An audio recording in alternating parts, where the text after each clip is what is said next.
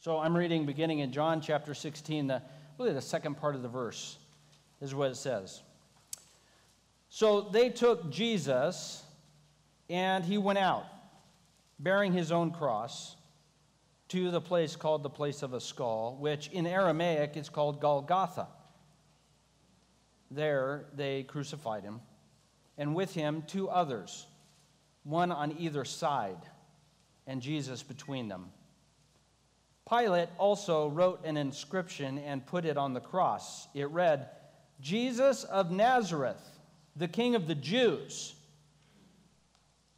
Many of the Jews read this inscription, for the place where Jesus was crucified was near the city, and it was written in Aramaic, in Latin, and in Greek.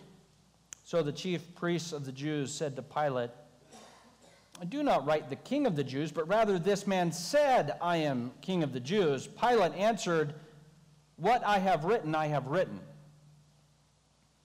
When the soldiers had crucified Jesus, they took his garments and divided them into four parts, one part for each soldier. Also his tunic, but the tunic was seamless, woven in one piece from top to bottom, so they said to one another, Let's not tear it, but cast lots for it to see whose it shall be. This is God's word. All right, this morning we're going to be looking at John chapter 19, 20, and 21. And if I follow my outline closely, we will only have to devote an hour to an hour and a half to each of those chapters. so you should be home in plenty of time for Easter 2020. Actually, I was reading an article, and I won't, can't even explain why, but it was a psychologist who did a study on people who find themselves lost in the woods. Apparently, we have, there's a psychology of being lost in the woods. What's the best advice that somebody could have if they're lost in the woods? It's the single best advice that will, in most cases, lead to a person being found and in good condition. The single greatest piece of advice a person could receive when being lost in the woods is simply this Sit down. Sit down. You're lost? Stop moving. Sit down, get out your lunch, take a nap, whatever it is. The single greatest way to ensure that you will leave the woods alive is to sit down and not move. It's great advice, isn't it? Literally, no one listens to it. So he did a study on 800 cases of search and rescues all 800 of those search and rescues, 100% of the search and rescues, the individual was found in a stationary position, meaning they were found not walking around, they were found doing nothing. Right? That's good, right? That tells us that it works, right? No, it doesn't. Only two of those 800 were stationary voluntarily. 798 of them wandered about the woods until they became too tired or injured to move around any longer, and then they were found.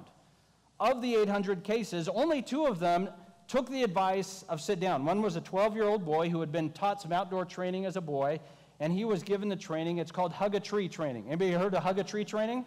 And it saved his life. He was told as a little boy, if you get lost in the woods, hug a tree. He did, and he was found.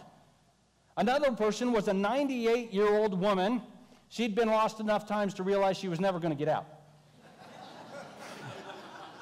so she sat down, and they found her. Of the, all the other people, wandered about in the woods, too tired, too hungry, or injured to walk around anymore, more, and then they were found. So, what do people do when they get lost in the woods? Here's what you do. And some of the hunters in the room are saying, I never do that. Yes, you do. There's two things, there are uh, three or four things you do. Number one, you wander around randomly. Usually we do this when we're first lost and we get kind of worried and nervous. We wander around randomly. Most adults, after 10 or 15 minutes of doing this, will calm down and say, okay, I got to figure this out. Kids, though, will continue doing this. That's why they have to be trained to hug a tree. The other thing we will do is we will pick a path and follow it. We can follow a ravine, a creek, a trail, whatever, a game trail, whatever it might be. We'll say, hey, that looks like a good path. We'll follow it. We'll get to the end of that path that's going nowhere soon, right? What do we do? We pick another path. We don't go back to where we started, typically. So now what are we doing? We're wandering about in the woods, following random paths, which always lead to a bear's den. The other thing we do is we pick a direction and cro- cut across country. Gonna, I'm going to go due west, and I will not turn left or right because I know due west is where Central Point is, right? So I'm just going to go due west. But here's what's funny in survival mode. When people do this, they will go due west and they will stop at nothing. The studies show they have crossed railroad tracks and kept going. Didn't stop at the track to go, where do railroad tracks go? To a, wherever trains hang out. I don't know. People going directional have crossed highways, crossed the highway back into the woods to keep going. One of the people in his study crossed a backyard and didn't stop to get help, continued going, because our mind does something different when we're trying to survive. So the advice is this when you get lost in the woods, stay put. That advice saves almost nobody because most people don't heed that advice. So, what are we talking about this morning? Jesus' death and resurrection. Jesus' death and resurrection will save you. But here's the problem for many of us Jesus' death won't save us. Because the message of the cross of Christ and his resurrection is intended to address a particular issue in our heart. And as long as we think we know better what ought to be, we will miss the point of what he is trying to communicate to us. Jesus' death can't save us. The first reason is because we reject his sacrifice. Look again at John chapter 19, what happened. Jesus was before Pilate. Jesus had been beaten, he had been flogged, he had been punched, and they had put onto his head, this is the first couple of verses of John 19, they had put onto his head a crown that was made of thorns. And they were mocking him in verse 3. It said, Hail, King of the Jews. This was a joke. They were making fun of him. This was no king to them. He had no power, no influence, no following. They were mocking him and they struck him. And Pilate said uh, to the Jews who were out watching around, he said this in verse 4 See, I'm bringing him out to you that you may know that I find no guilt in him. So Jesus came out wearing the crown of thorns and the purple robe, and Pilate said to them, Listen, Behold the man. And when the chief priests and the, the, people there saw him, look at what they cried out Crucify him, crucify him. See, Jesus came as their king, Jesus came as their savior, and when they saw him, they said, He can't do anything for us. Years ago, there was a TV show called uh, Doogie Howser. And the premise of the TV show was there was this young kid, uh, really young, and he was a genius, so he became a doctor. And you can imagine the whole premise of the show somebody in, a wait, somebody in the doctor's office waiting to see the doctor, and, the, and Doogie Howser walks in. You, go, you can't help me. You're too young. You can't help. You don't look like what a doctor ought to look like. Well, we ought to ask ourselves, especially as you get older, this will indeed happen to you, doesn't it? The doctor, doctor walks in, I'm sorry. Kindergarten get out early? Hasn't happened to me yet, thankfully. Okay. That's what I've heard from others. Um, we, they see Jesus, he can't help us. Well, he, he is being mistreated by the Romans. He is no king if he can't even conquer the Romans. He offers no religious help. He, he offers us nothing because he is a victim himself. And so they look at Christ and say, He can't help us. They have rejected him and what he has come to do, to be the king who brings righteousness. So Pilate said to him, We'll take him then. You crucify him if you want him dead. And they said, No, no. We can't do that. Pilate took him back into his headquarters. This is verse 9 of John 19. And he said to Jesus, Where are you from? But Jesus wouldn't answer him. Uh, Pilate was questioning him, trying to figure out what was going on here. Listen to what Pilate said and Jesus' response. Pilate said to Jesus, You will not speak to me? Do you not know that I have authority to release you and authority to crucify you? Listen, buddy. In one hand, I could kill you. In the other hand, I could set you free. The one person you need to impress is me. That's what Pilate was saying to Jesus. And listen to Jesus' response. You have authority, certainly. You have no authority, though, over me unless it had been given to you from above. What's Jesus saying? You have authority to do those things because I decided you could have them. You're welcome. You have no authority other than what I have given you. But see, Pilate was condescending to Christ because in his image, this was no king. The Jew, he did not see any power, any influence that he could bring to bear in Pilate's life. The religious leaders were condescending to Jesus because he brought nothing to them religiously or politically. He had no influence or power except among the poor and the sick. And then the soldiers dividing up his clothes at the foot of the cross. This is no king. He doesn't even have the ability to keep his clothes from being taken off his back. They looked at him and did not see what they thought they should see in someone who claims to be a king and claims to be a savior. Pilate would expect somebody more respectable, somebody that people bow to, somebody that people are afraid of. The Pharisees expected somebody who was more religious in their scruples and how they behaved in their life. And the people of Israel wanted somebody more powerful. In fact, they wanted somebody powerful enough to throw off the bondage they experienced from Rome. But look at who Jesus is. He is beaten, he is flogged, he is wearing a crown of thorns, and finally he is nailed to a cross and he is mocked openly. Physician, heal yourself. If you are God, get off the cross. And everyone mocked him, everyone rejected his sacrifice. Jesus' death can't save us if we reject his sacrifice. See, he came on purpose to die on the cross humiliated because his death on the cross was intended to be a substitute for you and me. His death on the cross was intended to bear on himself punishment that you and I deserve since we disobeyed God, since we rejected God, since we rebelled against God. We want a Savior who is a hero. The Savior we need is someone who will pay our debt. And so he dies on the cross humiliated and shamed. He died on the cross and he was all the way dead. Look at what it says at the end of John 19. says verse 28. After all of this, many hours had gone by. Jesus, knowing that all was now finished, said this in order to fulfill Scripture I thirst. A jar full of sour wine stood there, so they put a sponge full of sour wine on a hyssop branch, and they held it up to his mouth. And when Jesus had received the sour wine, he said, It is finished. And he bowed his head and he gave up his spirit. Jesus on the cross was not killed. Jesus on the cross gave up his life voluntarily. Jesus on the cross was in complete control of the situation, and he was doing what needed to be done on purpose to die a humiliated death for those who are full of shame and guilt, and to voluntarily give up his life that we could receive forgiveness. He was humiliated, he was shamed, but he is Savior. He was not mostly dead, he was all the way dead. To all those looking by, except perhaps his most close followers, his death was the death of a loser. It was meaningless. Someone who came and had so much potential for no apparent reason is now hanging on a Roman cross. Jesus, though, displays the power of God, saying, It is finished.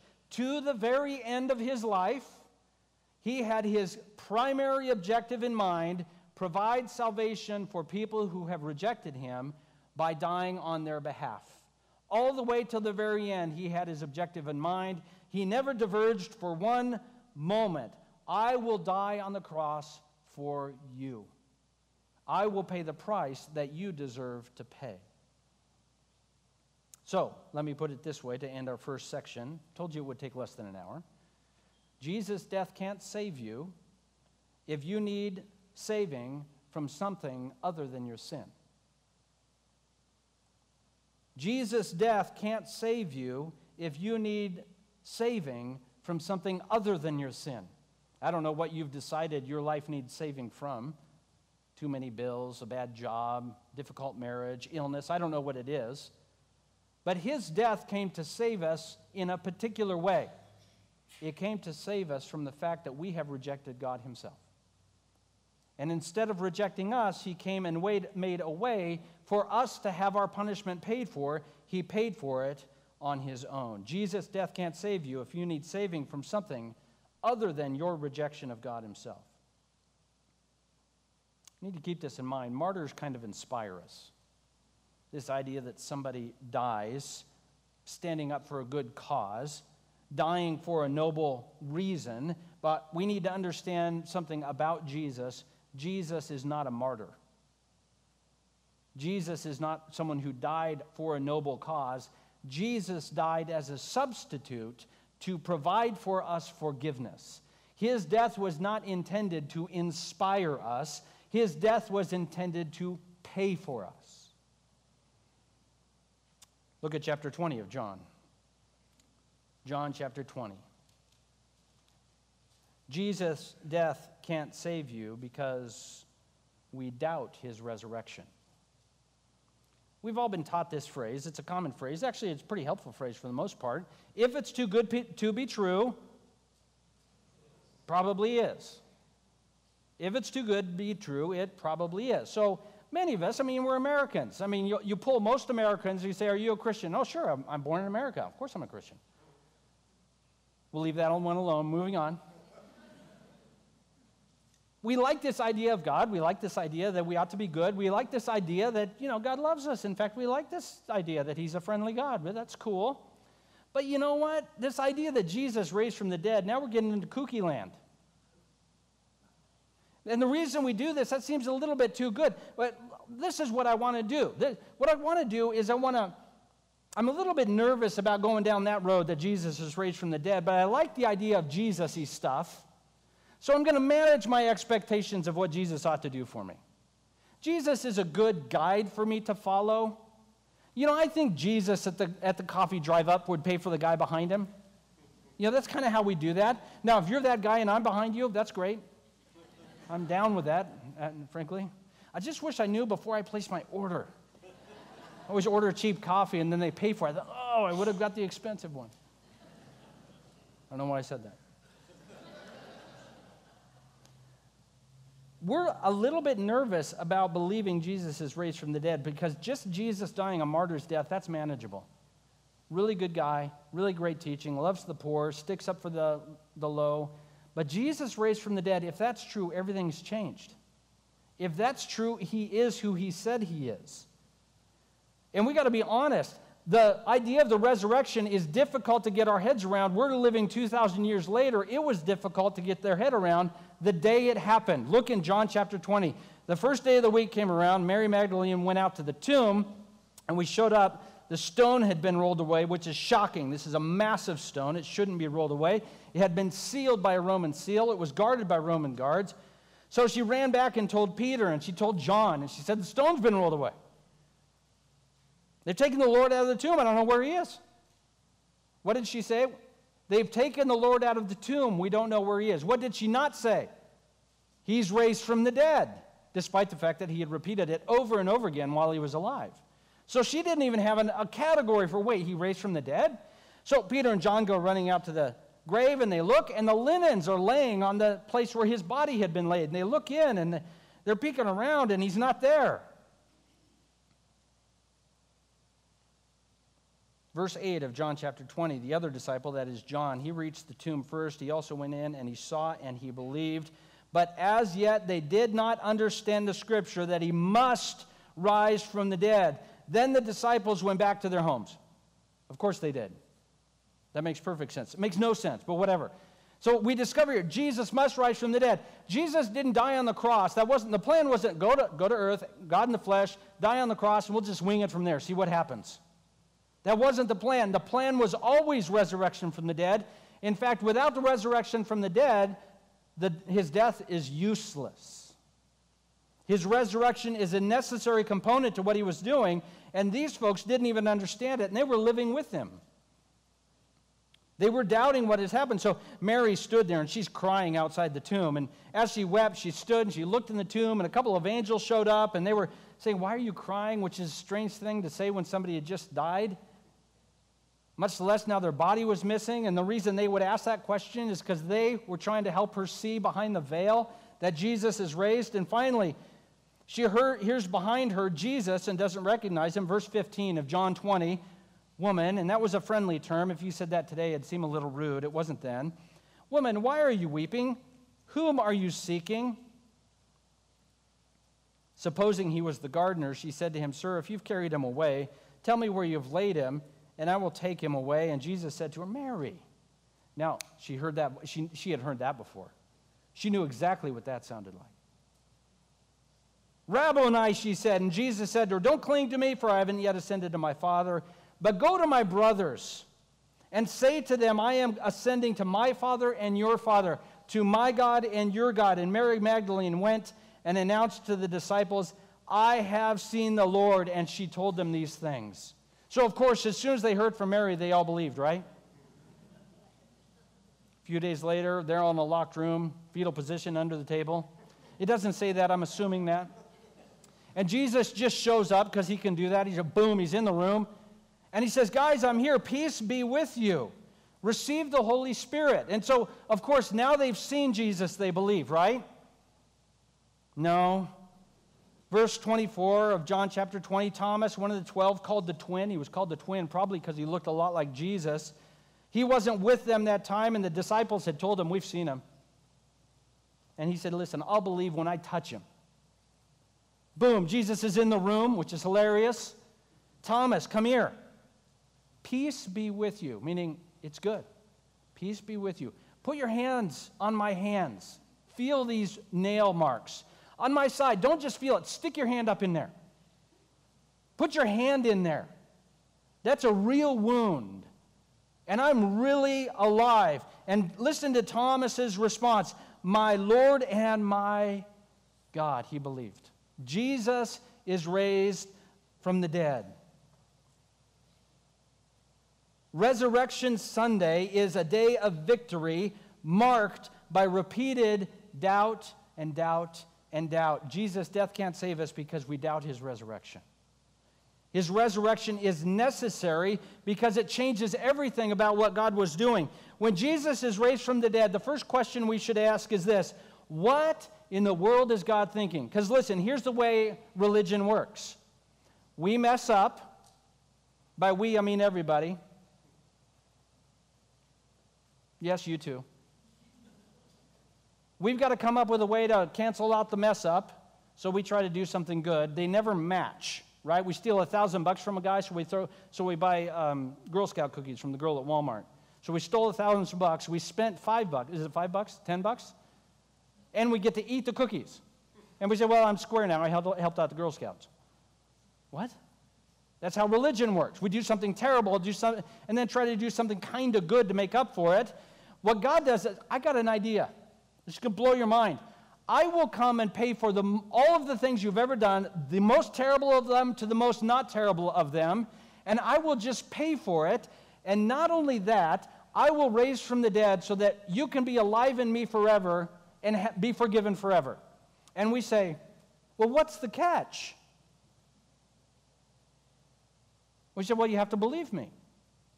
You have to trust that I died for you. You have to trust that you are a dirty, rotten rebel and you need forgiveness. You have to trust that I rose from the dead. It's not that big a deal. Yeah, but how much money do I have? No, you don't have to give any money.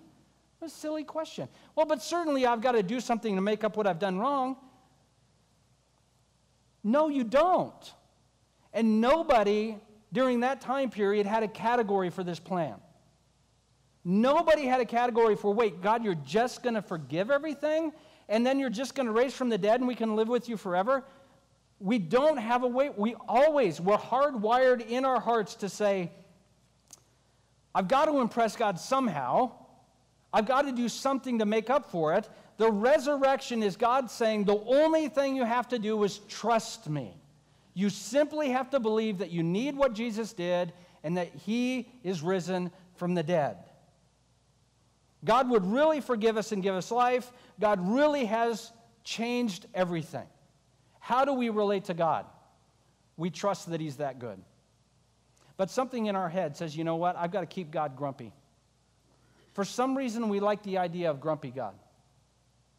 If God is grumpy and God is kind of mean, I can kind of have some control over how things ought to go. So I do something bad. Okay, God's going to be grumpy, right? Keep God grumpy. So I've got to do something to make him less grumpy. So I'm going to do something good. And so, therefore, God is now obligated because I did something good. I bought Girl Scout cookies. I did something generous. I did something kind. I did something sacrificial. Therefore, God is obligated to bless me. See, that's why we like grumpy God, because we can, we can try and get him to do what we want. God, I did something good for you. You've got to bless me. You've got to make my business grow. You've got to give me a promotion. You've got to make my kids successful. I mean, you have to. I've, been, I've done something good. And God said, I've got an idea. I'll just bless you anyway. It drives us nuts. We don't like that. Now, I know we're in church. You're supposed to, of course, we love that. We're in church. We don't like this at all. We want to earn God's favor, so He's obligated to do what we want. And God says, What I'm going to do is die on the cross for you, raise from the dead for you. Ephesians says He has given us every spiritual blessing in the heavenly places. You cannot make God any happier with Him than He already is, and so you don't have any control over Him. He just simply gives you life forever. But we doubt this because it's, it's difficult. One other thing about the resurrection if Jesus is raised from the dead, that means we live forever in Christ. Yes? If we are in Christ, Jesus is raised from the dead, that means we live forever. That means how important is this life you're living right now? You don't want to say it out loud. This is the smallest part of your life you will ever live. This is the smallest, shortest bit of your life you will ever live. If Jesus is raised from the dead, the biggest problem I am facing today, the biggest problem you are facing today, is at best temporary. At worst, it might usher you into the next life. But see, that's a little bit hard because the only thing we've ever known is this life, isn't it? Well, it is for me anyway. You're looking at me. No, no, I've totally got it handled. Okay. This life is small. And in fact, this life has trials and difficulties, and this life is hard. And it's all we know. But the resurrection changed everything. It brings into proper focus what this life is. It's just a few minutes before real life starts. We've said this before. You can have your bucket list here. Do you know where I'm going to take my bucket list? I'm going to take it there. There's a better life coming. And if the resurrection happened, it did, by the way, then I have a better life to look forward to, and so do you in Christ. Jesus' death can't save you if all you need in this life is for this life to be as good as it possibly can be. His resurrection is intended to give us a whole other one. Jesus' death can't save you because we reject his sacrifice when we want to be, excuse me, saved from something other than our sin.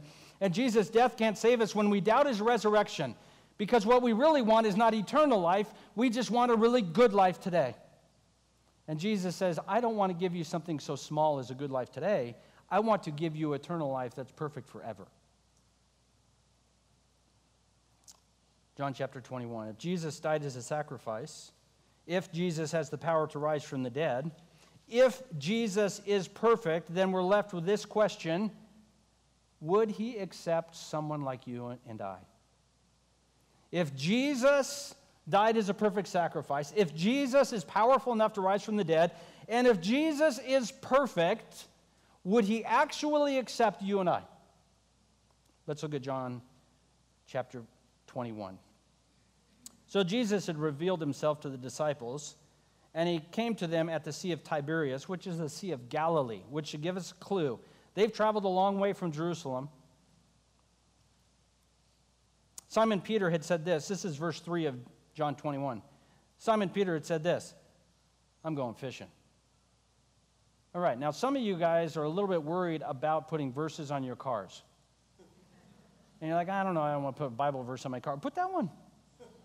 It's a Bible verse. I'm going fishing. I'm just giving tips, just throwing these out here for you guys. Like, okay, yeah, you can be, have a Christian car, put a verse on my car. I'm going fishing. Everybody else said to him, We'll go with you. That's normal, guys. You ever done that? Or gals either? I'm going fishing. We'll go. So they went out and got into a boat, and all night they caught nothing. Just as day was breaking, Jesus stood on the shore. There he is. The disciples didn't know it was Jesus. That's kind of a, a theme on repeat. Jesus said to them, Children, do you have any fish? Now, it's not in the Bible, but I see it this way. I'm kind of weird. You have any fish? He's kind of doing this. Have you been fishing all night? Boy, you guys are really good at fishing. He said, Cast it on the other side of the boat. So they threw it on the other side of the boat, and it was so full of fish they couldn't haul it in. It was so full they couldn't haul it in. And John, in verse 7, says, It's the Lord. And Peter, once he hears John say it's the Lord, he realizes it's true. He throws himself out of the boat and runs to shore. And Jesus calls out to him, yeah, Bring the fish in with you. So they dragged the boat in, they dragged the net in to the shore. And when they got onto land, this is what they find. This is unbelievable. Look at what they discover a charcoal fire with fish on it and bread. Okay, let's back up just a little bit before we get to this fire. What has Peter been doing? Just before Jesus died, he had three different people ask him while Jesus was on trial, Wait, weren't you one of his fellas? Weren't you one of the guys that kind of rolled with him? What did Peter say? First time, nah, I don't think so. Second time, um, man, you, you sound like a Galilean. You got kind of that backwoods accent going. Certainly you were with him. And he said, no, wasn't me. Finally, this little girl in a temple court standing around a fire, interestingly, right? Now, I, I know you. I know you. And Peter calls down curses on himself. This is Peter in the temple with Jesus on trial. May I go to hell if I was with that guy? Calling curses down on himself. Just then the rooster crows, and one of the Gospels even said Jesus looked out the window and saw him. And he wept bitterly. He was destroyed. He had rejected his closest friend in the moment of his friend's greatest need. That was the last interaction he had with Christ before his death. So now Peter's coming in from this boat. What is he thinking? Oh, it's on now. I've, I've got to I've to take it like a man. Is he going to reject me? Is he going to smite me? Is he going to give me leprosy? Is he going to give me some kind of illness where, where I die? Is he going to uh, kill my family? Is he going to make me suffer? Is, is, he, is the rejection finally complete? What is he going to do? Because there's nothing that could be done worse to Christ in that moment than what Peter did. And look what Jesus did. They got out of land, on land, and there was a fire, there were some fish on it. Jesus said, Bring some of the fish. Uh, because oh, fresh caught fish, there's nothing better. Bring some of those over here. I think we're going to need some more, guys. So Simon Peter went aboard and they hauled the net ashore. There's a whole bunch of fish. Jesus said to them, Come have breakfast.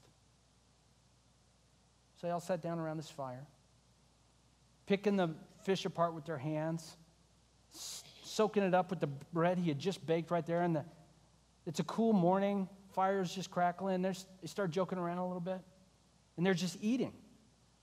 And certainly, while they're eating, Jesus gives them a long, stern lecture on what it means to be a disciple, right?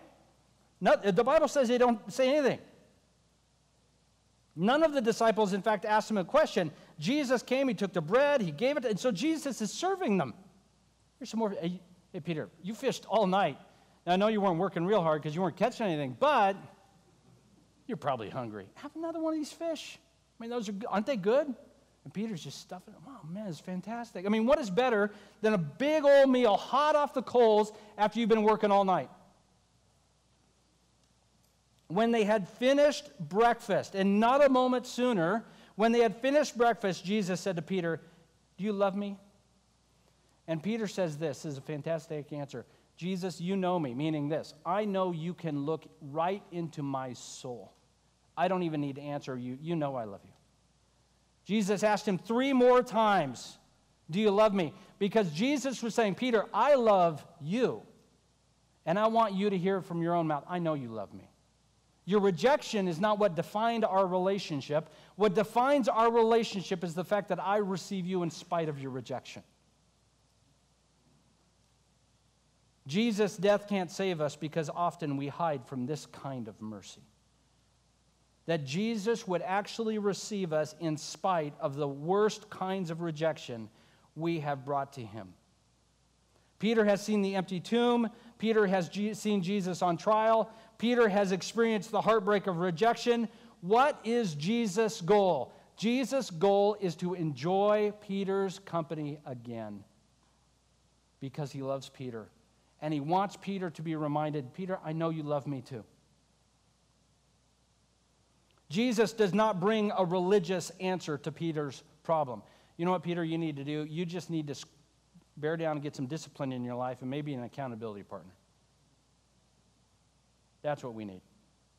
We, get, we need to put some sideboards up so you won't go on this rejection train any longer. No, G, Peter didn't need a religious answer. He needed God to show him mercy, love, and grace, and he needed a good meal.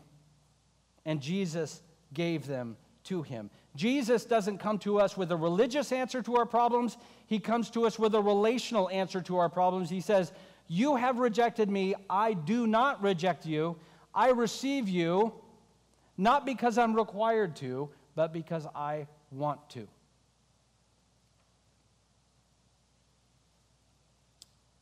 I'm going to draw a conclusion from this passage that you may or may not appreciate. Here's something that Jesus likes good food with good company.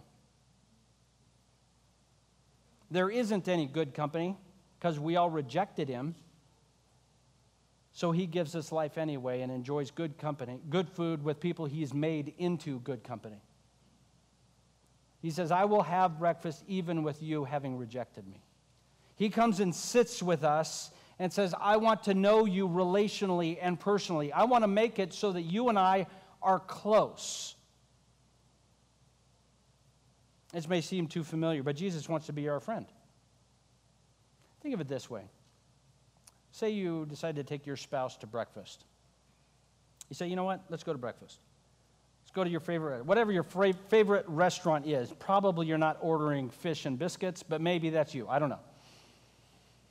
So you go to the restaurant, table of two, thank you, you sit down, bring out the coffee, the hot chocolate, whatever you're into. So then you pull out of your back pocket the agenda for the breakfast. All right. So what we're going to do is we're going to open by taking orders. Once the food has arrived, we're going to discuss matters that are important to both of you and I, maybe the schedule for the kids this week in school, those sorts of things. After we eat our food, we'll take a little bit of time to talk about personal matters. That'll be your opportunity to share with me what's going on in your heart. I'll share with you what's going on in my heart. We'll close by arguing over how much we spent, how much we ought to tip, and then we'll go get in the car and we'll argue about the fastest way to get home in the car. Okay, let's begin with the meeting. Is anybody looking forward to this breakfast with your spouse? Some of you are like, that is amazing. You have, you haven't taken notes all service, and you have written down everything I just said. Okay, wait, point number two on that agenda. What was that? Yeah, you got problems I can't help you with. None of us want that. And I'm not saying we should be haphazard in our relationship with the Lord, but sometimes we are assuming that, gee, we sit down and go, okay, Lord, I've got to come, I've got to pray three points. Okay, I know, I know, okay, they told me I'm supposed to be thankful for a couple of things, then I'm supposed to confess the naughty things I did, and then finally I can get to what I'm really here for is I need some stuff. Okay, I got to read my Bible for 20 minutes. It's totally incomprehensible. Ready to go. I'm just going to read it because I know he won't hear my prayer if I don't read my Bible for a certain amount of time, right? Now, none of us think these things out loud. That would seem weird, but we act this way. I've got to hit A, B, C, and D to get God to like me. And Jesus approaches our relationship, John 21, verse 15 Do you love me? Yes. Let's have breakfast. He wants to know us, He wants to be friends with us. One of the problems is we have with receiving Jesus' death is we want Jesus, but we don't want him as a, as a friend. We don't want to know Christ. We just want God to give us good stuff. And Jesus has come to die on the cross to make a way for us to have a relationship with him. He's risen from the dead so that we can live forever with him, and he's not done it so that we can approach him as some kind of religious to-do list. He has done this that we might know him that we might have relationship with him, that we might say, I enjoy good food, he enjoys good food, have a great meal, thank the Lord for it. Jesus' death can't save you if you don't want Jesus as a friend, because that's what he came to do. Okay, a couple of questions. We'll close with this. Do you want friendship with God? A couple of questions just for you to think about, and then we're going to close. First question What do you want God to fix in your life? Say you could have God fix anything. Say he was the genie in the bottle, rub the Jesus genie bottle, comes flying out. I'll fix anything in your life. What do you want God to fix in your life? Here's the thing one thing he came to fix was your heart that's in rebellion against him. He came to make it so someone who had rejected him will accept him and receive forgiveness. If you don't understand what Jesus is up to, what he's up to is making sinners righteous by fixing our broken and rebellious hearts. But what is it that you want God to fix in our life? Before you're going to really know and understand what God is up to, it's to change our hearts and, minds and our understanding about what he's up to. I need God to fix my money. I need God to fix my finances, my family, whatever it might be. God came to make rebels' hearts love him the way he did for Peter. Second question How do you want God to bless your life? You say, if God would bless my life in this way, what would it be? Well, Jesus' death and resurrection said he didn't merely come to bless your life, he came to give you a better one that lasts forever later. The blessing is that we live forever, and the good one is coming. It's not yet. This life will have blessing. He brings joys, He brings happiness, He also brings sorrows and suffering. What is it that I want God to bless in my life? The message of the cross and the message of the open tomb is this He wants to, you to have a better life than this one. The best one you could have now will not compare to what's coming. Finally, how do you want to know God in your life? You want to know God as just some kind of religious thing? When I do something bad, I should do something good? You want to know God? Well, I've done a bunch of good stuff, so God should hook me up with some good stuff? Or do you want God to be as close as a friend? When Jesus came to the cross and he walked out of that tomb and he showed up at the Sea of Galilee and made breakfast, he made it quite clear he doesn't merely want to have a religious encounter with you. He wants you to know him and he wants to know you. He wants this is going to sound silly. He wants to hang out, He wants to be with you. Last question, we'll close with this. Will you trust Jesus? Will you let his death, his resurrection, and his friendship save you?